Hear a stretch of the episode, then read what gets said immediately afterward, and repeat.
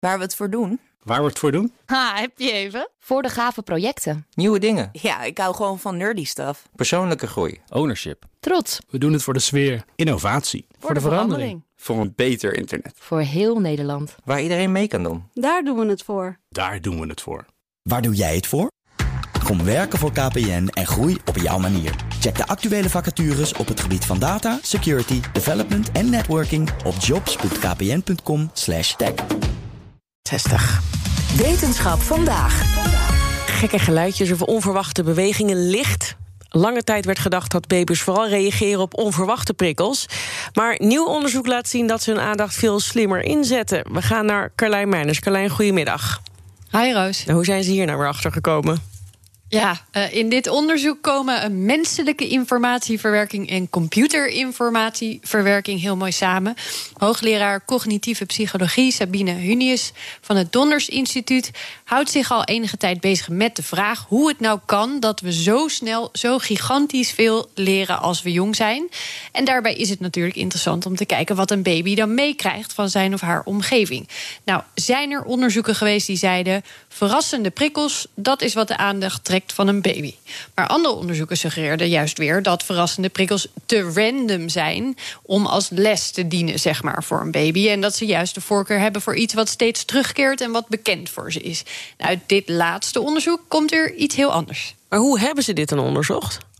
Nou, als je een tijdje op een baby let, dan zie je ze vaak bij iets nieuws eerst heel erg hun best doen om te concentreren.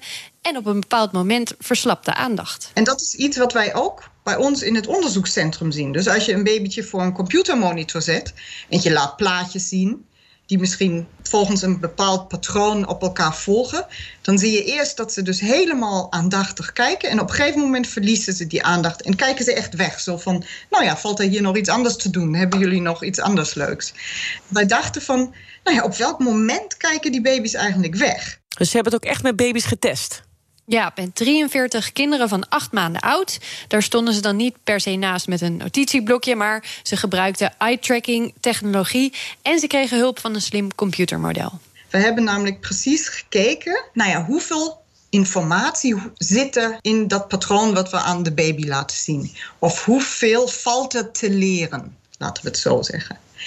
Als je dat precies bekijkt, dan valt je op, ze kijken zolang er iets te leren valt op het moment dat er voor hen niks nieuws meer in zit, er valt niets meer nieuws te leren, dan gaan ze dus wegkijken. En zo zijn we dat mechanisme op het spoor gekomen. Maar hoe is dat dan anders dan het verrassingselement? Nou, um, dat hebben ze allemaal heel goed uit elkaar kunnen houden. Uh, ze zagen uh, dus duidelijk een verschil tussen onverwachte dingen en leerzame dingen. Als je bijvoorbeeld vijf keer een plaatje van een hond zou laten zien en dan ineens een kat, dat is een verrassing. Maar zelfs al verander je dat patroon, dan zijn het nog steeds twee dezelfde plaatjes die steeds terugkomen. Dus door heel veel patronen te proberen, konden ze zien dat verrassing niet genoeg was.